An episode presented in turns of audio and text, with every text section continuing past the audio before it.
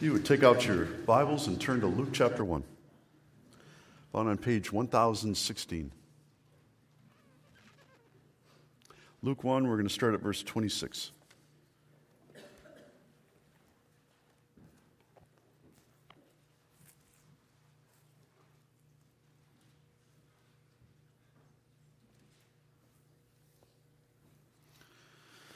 Luke 1 26. In the sixth month, the angel Gabriel was sent from God to a city of Galilee named Nazareth to a virgin betrothed to a man whose name was Joseph of the house of David. And the virgin's name was, was Mary. And he came to her and said, Greetings, O favored one, the Lord is with you. But she was greatly troubled at the saying and tried to discern what sort of greeting this might be. And the angel said to her, Do not be afraid, Mary for you have found favor with God, and behold, you will conceive in your womb and bear a son, and you shall call his name Jesus. He will be great, and will be called the Son of the Most High. And the Lord God will give to him the throne of his father David, and he will reign over the house of Jacob forever, and his kingdom there will be no end. And Mary said to the angel, How will, how will this be, since I am a virgin? And the angel answered her, The Holy Spirit will come upon you, and the power of the Most High will overshadow you. Therefore, the child to be born will be called Holy, the Son of God. And behold, your relative Elizabeth, in her old age, has also conceived a son. And this is the sixth month with her, who was called barren. For nothing will be impossible with God. And Mary said, Behold, I am the servant of the Lord. Let it be to me according to your word. And the angel departed from her. When you think about Christmas, what what comes to mind? What images? Do you think about Christmases past? Do you think can, can, you see in your mind the faces of loved ones, maybe that aren't that aren't even here any longer, that have passed on? Do certain memories fill your mind from your childhood of things that you experienced? I know we set our Christmas tree up this past week, and, and a lot of the the, the, the, village with all the lights, and it's fun watching Noah react to those. Um, he loves to lay underneath the tree and look up and look at the lights through the branches. And that little village, he loves just to watch the twinkling lights. And I can remember doing that too when I was, when I was little and when our, our other kids were, were younger. For other kids, it might be the thought of Santa and his reindeers or the toys they might get. The poem the night before Christmas says the children had visions of sugar plums dancing in their heads. Can't say I ever had that, but okay. For others, though, maybe Christmas doesn't bring a lot of happy memories for you because you see it through the eyes of loneliness or sadness, or your memories of family gatherings weren't the greatest. Maybe they were sad memories, a lot of brokenness, alcohol, drugs or depression or even mental illness. To those of us who are saved, we look at Christmas through totally different eyes. We see an added dimension, and that's the spiritual realm. And hopefully, those of all of you who know Jesus as your Lord and Savior, right away when we enter the Christmas season, you think of that gift of Jesus and the love that Jesus was given to us in. And because of that love, and because Jesus eventually went to the cross, dying there for our sins, this really is a, a time to celebrate because you really can't have the cross without his birth. And his birth is really meaningless without the cross. You need them together, you need to see them together. What do you think those events look like for Mary and Joseph? I'm sure they didn't understand how they fit into the Christmas drama. They just knew something really amazing was happening, and they were part of it. First, singing an angel. Later, then Elizabeth would come, and in her old age, she was pregnant. Mary herself saw the angel Gabriel when they were in the uh, in the um, when they were in the uh, the cave or whatever you want to call it, where, where Jesus was born, um, suddenly here comes all the shepherds bowing down before them. And I'm sure they didn't totally understand what was going on. We're told that Mary treasured these things in her heart, and I bet she did. I bet she went to bed a lot, and I bet Joseph did too, wondering what in the world is going on? How do we fit into God's great plan of salvation? Today, Christmas has become a million dollar business, but thankfully, we know the reason for the season, right? We know what it's about. We can so easily lose that, though, because we're constantly being tempted and bombarded by the world to, to make the Christmas celebration something that's very earthly and very worldly. And so we got to fight against that. Not that all those things are wrong. I mean, we can embrace the good, but at the same time, we don't want those things to take our eyes off of what Christmas is really all about. This morning, we're going to once again allow the angel Gabriel to give us another piece of the Christmas story. But before we look at this good news that Gabriel proclaimed, let's focus for a moment just on Mary. Now, for most of you, this is a pretty familiar story. You've heard lots of sermons about Mary throughout your life, but it's good to be reminded of what she was going through, how hard this must have been. Twice Gabriel tells Mary she's highly favored by God. And she's going to be part of God's great plan of salvation. She's going to be the mother of the Savior of the world. Wow.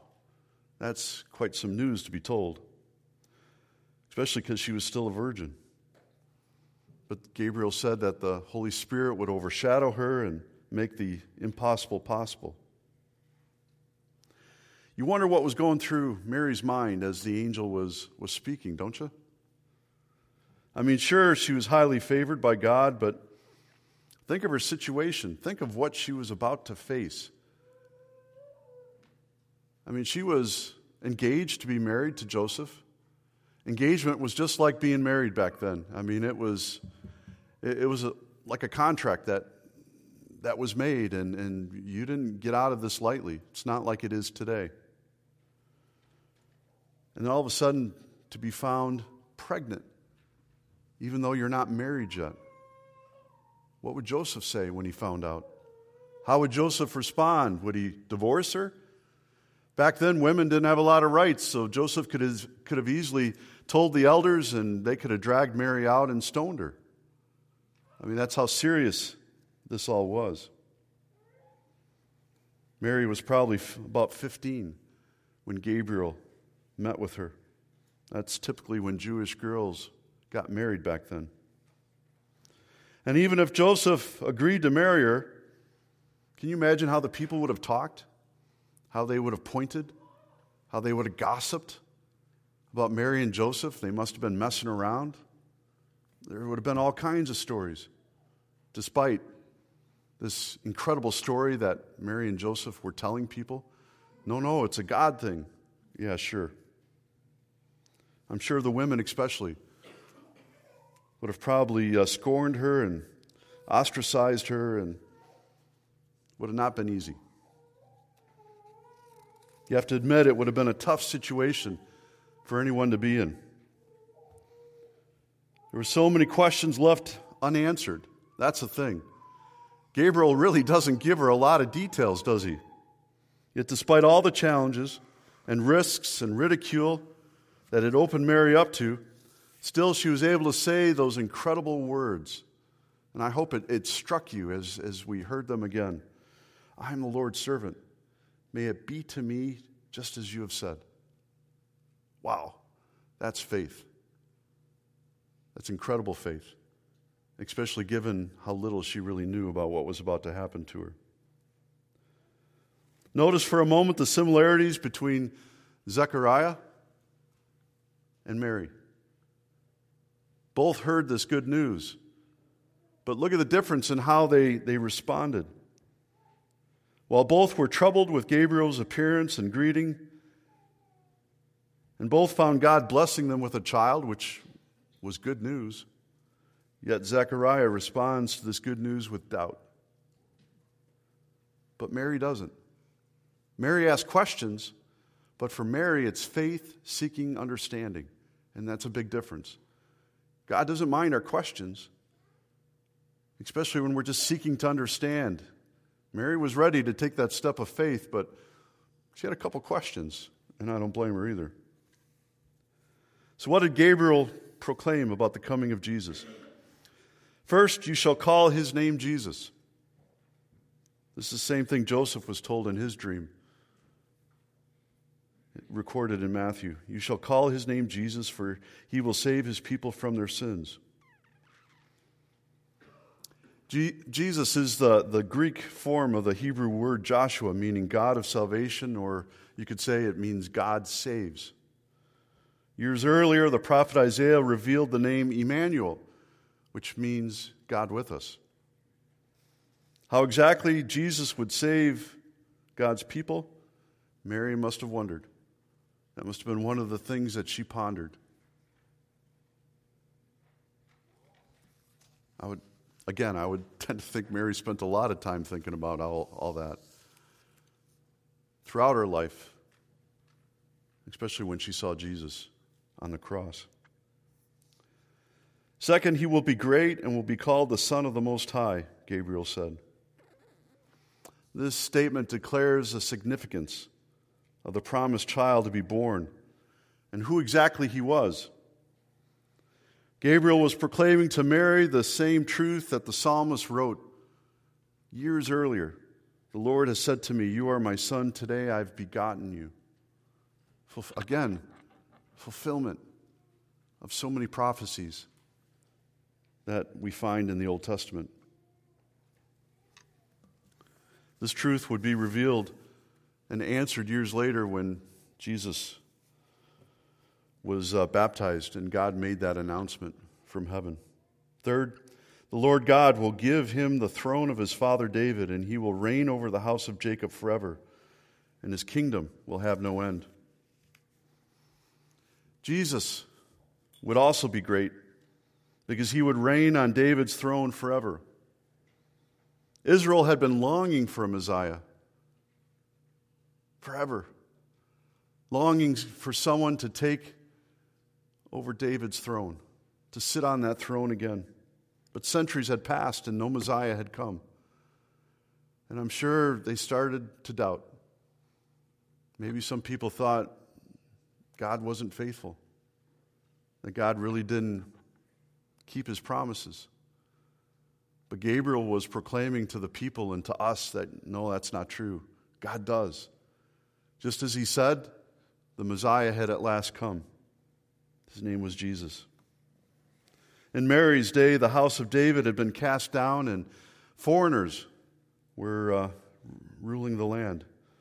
But Gabriel was announcing to her that her son Jesus would be the one that would change all that.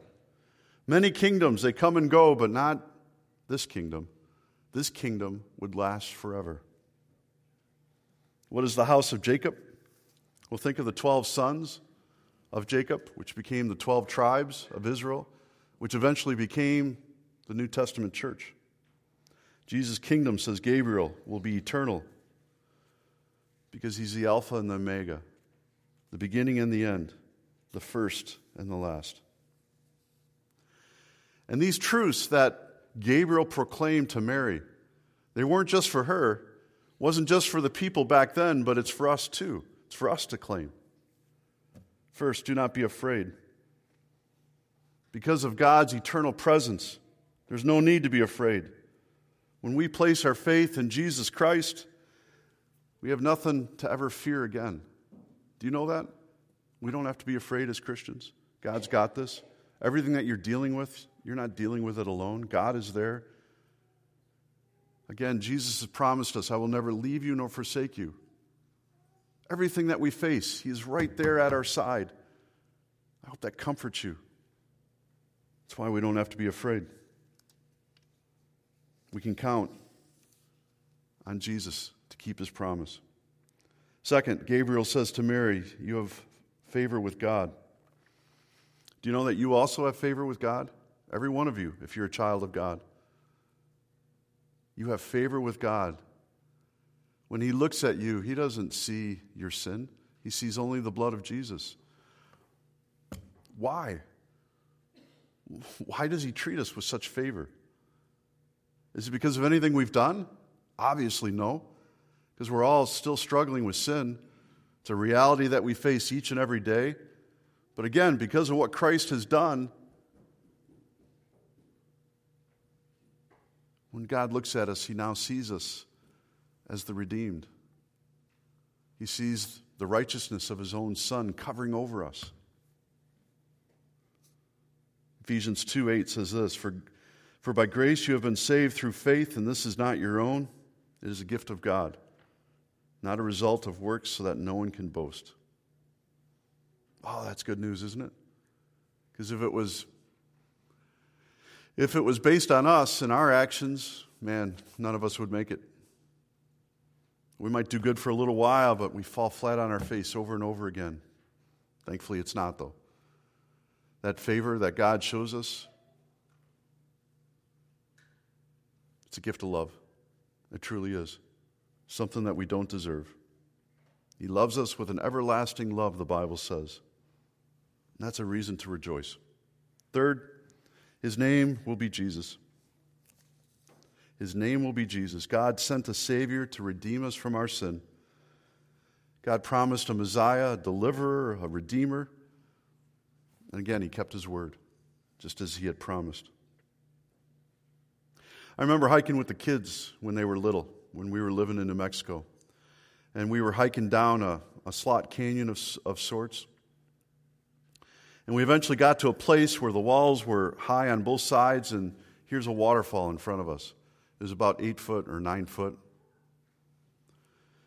I could get down it because I could put my back on one side and my feet on the other and kind of squirm my way down to the ground, but the kids weren't big enough at the time. And so I told them all to just sit on the edge. It, it was, there was no water, it was dry at the time. Told them to sit on the edge and to jump, and I would catch them. That's easy for dad to say. It's a little harder when you're sitting on that edge and you're looking down. Eventually, though, they did jump. Why? Because they trusted me, right? I told them I would catch you. I'm not going to let you fall. And because they took me at my word, eventually they, one by one, they all jumped over. And thankfully, I didn't drop them. Sometimes, just like Mary, God puts us in some interesting circumstances where we have no clue what He's up to. And at times like this, how will we respond? Will you be able to say, like Mary did, I am the Lord's servant? May it be to me as you have said? What enables a person to say that? Well, just like I just illustrated, trust, right? Because she trusted God. She took God at His word, and she believed. She believed even though there was going to be a lot of unknowns. She didn't know what she was facing. Just like we don't always know what we're facing. We could so easily get sick, lose our job, have something terrible happened to our family. Will you still trust? Will you still believe in it, even at moments like that? It's easy to believe when things are all going well and the, everything's going smooth and everyone's happy, but it's challenging when God asks us sometimes to take a step of faith, right? And we don't know what's before us, what's ahead of us. At times like that, will you trust Him enough to say, okay, Lord, I'm your man, I'm your woman, use me. I'm ready to take that step of faith to be used by you. One of Corrie ten Boom's favorite songs had a chorus that went something like this I'll go where you want me to go, dear Lord. Over ocean or land or sea, I'll say what you want me to say, dear Lord. I'll be what you want me to be. Can you say that this morning? Can you say those same words? Are you ready to take that step of faith for the Lord, knowing that nothing is impossible for Him? Is there a risk following Jesus? Is there a risk? You bet there is. The Bible says you're going to lose your life. But for those who have walked on water with Jesus, just like Peter did, There's nothing like it in all the world. When you're walking on the waves with Jesus, when you're surrendered to his will, that's when you really start to live. That's when our Christian lives get to be exciting. But in order for that to happen, you got to take that step of faith. You got to be like Peter and you got to step out and you got to let go of the boat. And you got to grab Jesus' hand, right? Boy, when you got Jesus' hand in your own, the things you can do. For others of you, maybe you used to hold Jesus' hand, but because he was leading you places that you didn't really care for, you let go. This morning, he's reaching out to you again and he's saying, Would you take my hand? Stop trying to do this on your own. Stop trying to live in your own strength and trust me. Follow me. Take my hand. I have such exciting things planned for you and for your life. Will you just trust me? It's so easy to doubt, isn't it? It really is. It's so easy to get consumed with the world and what's going on around us and our problems, and we lose sight of what it's really all about. And that's living for Jesus, right? Mary trusted God. She had put her life in his hands. And she was okay wherever her heavenly Father was going to lead her. But I think what's so incredible about Mary's faith and her trust is that she really didn't know what was about to happen about how Herod would want to kill all the baby boys and she, her and Joseph would have had to run for their lives. She didn't know about any of that.